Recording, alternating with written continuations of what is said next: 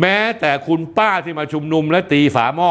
ยังโดนข้อหาก่อการร้ายอีกคุณอภิสิทธิ์ครับ สมควรแล้วที่วันนี้พักประชาธิปัตย์ต้องแตกออกเป็นเสียงเสียง ก็เพราะกฎแห่งกรรมนั่นเองครับท่านผู้ชมครับพักประชาธิปัตย์ไม่ใช่พักที่ซื่อสัตย์พักประชาธิปัตย์ทำทุกอย่างเพื่อผลประโยชน์ของคนในพักท่านผู้ชมยังจำได้การตั้งรัฐบาล หลังจากที่สารน้ำนูนพิพากษา ให้นายสมชายวงศ์สวัสดิ์และพักพลังประชาชน ต้องถูกยุบพักไปท่านผู้ชมยังจำได้ไหมว่า พักประชาธิปัตย์และพลเอกประยุทธ์จันโอชาพลเอกประวิตยวงสุวรรณพลเอกอนุพงษ์เผ่าจินดา โดยตัวประสานงานคือนายสุเทพเทือกสุบรรณและเนวินชิดชอบ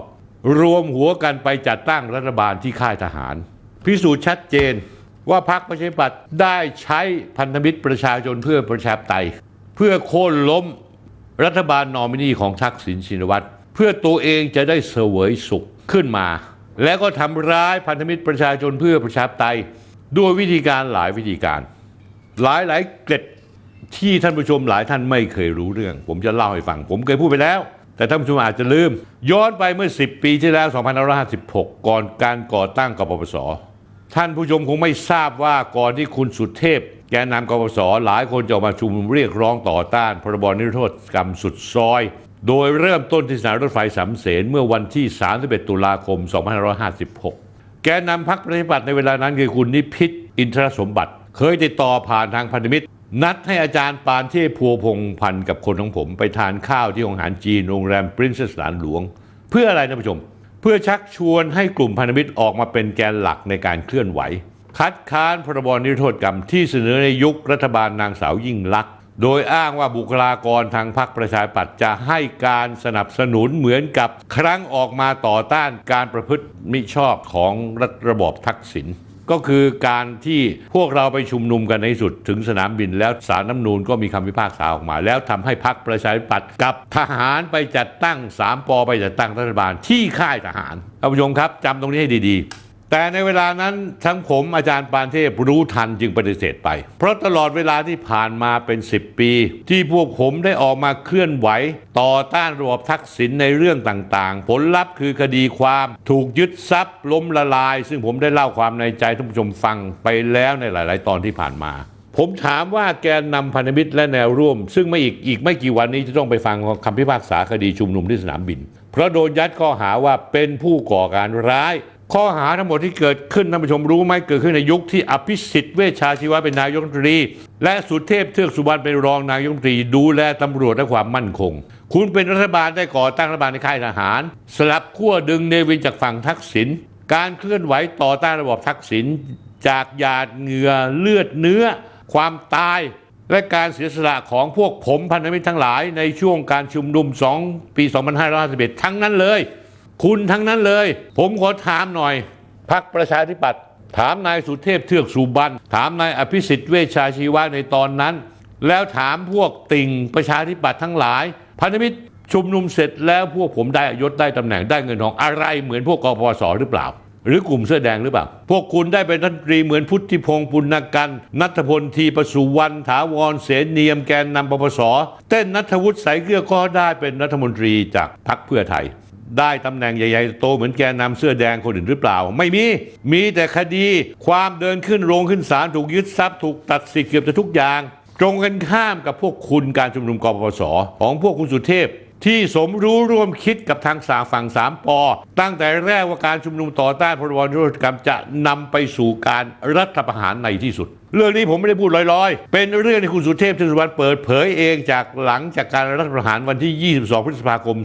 2557 ประมาณ 1 เดือน ผมจะย้อนเตือนความทรงจำให้ทุกท่านได้รับฟังอีกครั้ง พื่อมีใครหลงลืมไป 23 มิถุนายน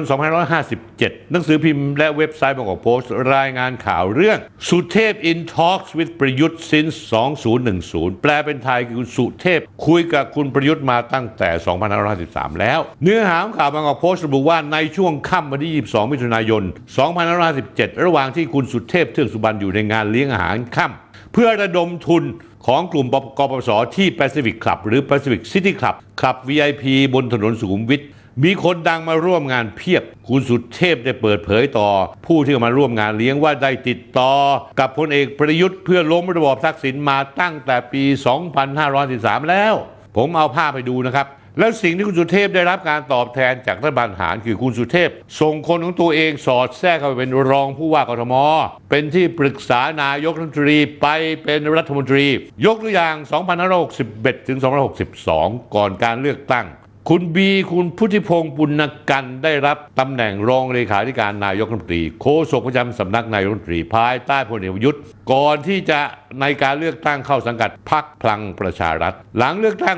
2562 คุณตั้นนัทพลทีประสุวรรณซึ่งดำรงตำแหน่งรองหน้าพรรคพลังประชารัฐ เป็นรัฐมนตรีว่าการกระทรวงศึกษาธิการ ส่วนคุณบีพุทธพงศ์ได้รับตำแหน่งรัฐมนตรี DES ถาวรเสนียมได้รับตำแหน่งรัฐมนตรีช่วยว่าการกระทรวงคมนาคมในโคต้าพักประชาธิปัตย์นอกจากนี้แล้วตั้งแต่ปี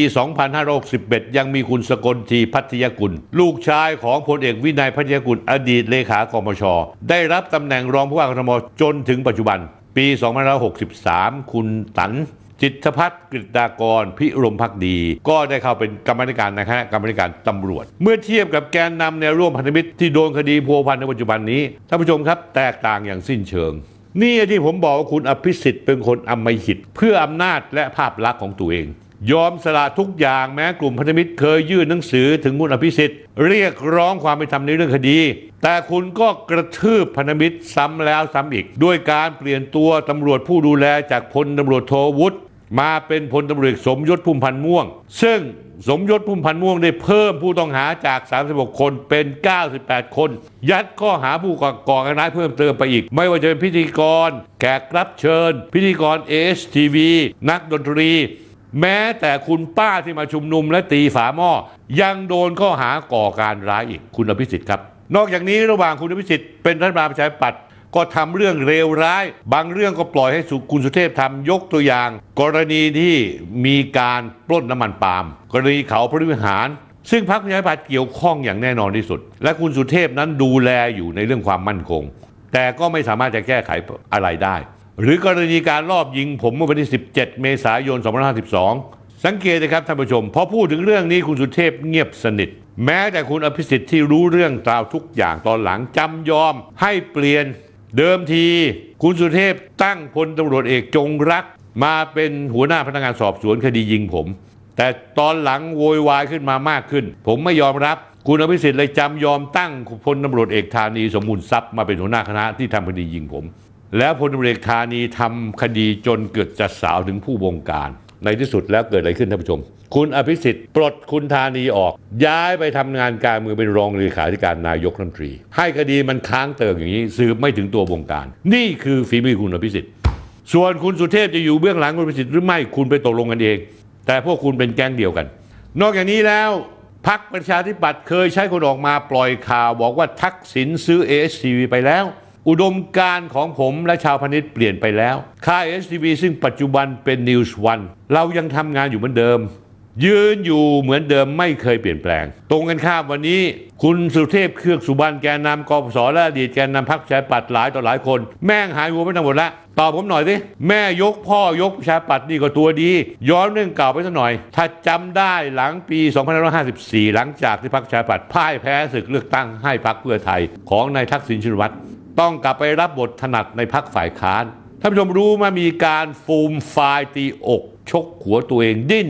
พล่านทุรนทุรายแถมยังมีลิ่วล้อมาปล่อยข่าวว่าสนามบินสนามสถานีโทรทัศน์ผ่านดาวเทียม ASTV นั้นถูกทักษิณซื้อไปแล้ว ตอนนั้นพันธมิตรชุมนุมเคลื่อนไหวให้รัฐบาลปกป้องดินแดนจากกรณีพิพาทชายแดนไทยกัมพูชา ยกระดับการชุมนุมเรียกร้องให้นายนายนายพิสิทธิ์ลาออกจากตำแหน่งนายกรัฐมนตรี เนื่องจากไม่ได้ทำหน้าที่ปกป้องดินแดนและทิพไตย แล้วในที่สุดท่านผู้ชมก็ไปดูสิวันนี้ ดินแดนที่ผมพวกผมสู้กันที่ล้อมรอบเขาวิหารตกเป็นของเขมรไปหมดแล้ว ใครเป็นคนเริ่มต้นท่านผู้ชม อภิสิทธิ์เวชาชุยวะนั่นคือตัวการ ในช่วงนั้นก็มีการปล่อยข่าวโจมตีผม SCV ต่างๆ นานา ตามชุมชนต่างๆ และสังคมออนไลน์ ยกตัวอย่างนายจิตกรบุษบา นักจัดรายการวิทยุและคนสนิท นายเทิมศักดิ์ปิ่นทองอดีตสวกรุงเทพมหานครจำได้ไหม31 กรกฎาคม คุณเคยโพสต์ข้อความเท็จ ผ่าน Facebook ระบุว่า ไม่ต้องไปบริจาคแล้วครับเดือนละ 1,000 บาท เพราะข่าววงในบอกมาแล้วมิถุนายนปีหน้าก็จะเปลี่ยนเจ้าของใหม่ละไม่มีหรอกจอดำจอดับมีแต่หลอกแดก นี่คือข้อความคุณนะคุณจิตรกรบุษบา คุณพูดอะไรเอาไว้ ถึงคุณพยายามทำเท่ทุกวันนี้ โพสต์อะไรก็ตามเพื่อตัวเองคุณเท่แต่คุณทำอะไรไว้ในอดีต พวกผมไม่เคยลืม วันนั้นหน้า Facebook ของคุณติ้งต่างนางการจนีกันการจนีวรยเสวี ซึ่งเป็นกองเชียร์แม่ยก ผู้สนับสนุนนายพิสิทธิ์ได้ตอบข้อความที่มีนามแฝงและรำเพยกุลสตรี โพสต์ข้อความในหน้าวอลของนาย ด้วยข้อความว่าแปะ แฮปไปแล้วหมดค่ะทำนองว่าผมเนี่ยอมเงินบริจาคไปหมดแล้ว ที่สำคัญเมื่อวันที่ 2 สิงหาคม 2554 ไม่รู้ถึงว่าวันนี้คุณติ้งต่างยังจำได้ไหม แต่ผมไม่เคยลืมที่พวกคุณใส่ร้ายให้การเท็จพวกผม คุณพูดว่าเมื่อเช้าฟัง s อ v พวกนี้คำก็ไม่ยกปชปสองคำก็ไม่ยกปชปแล้วเป็นยังไง เราภูมิใจสิที่สนับสนุนคนดีไม่เป็นทาสนักตบทรัพย์ นักจัดม็อบพวกคนบาปในคราบนักบุญต่างๆ นานา ผ่านมา 12 ปีผมยังยืนอยู่ตรงนี้ที่เดิม SCV ก็ไม่ได้มีใครซื้อไปเพียงแต่เปลี่ยนชื่อเป็น News One สื่อในเครือผมยังทำหน้าที่ตรวจสอบนักการเมืองทุกฝ่าย ไม่ว่าจะเป็นฝ่ายค้านหรือฝ่ายรัฐบาล ตามที่ทำเป็นปกติต่อไป ผมยังเป็นผม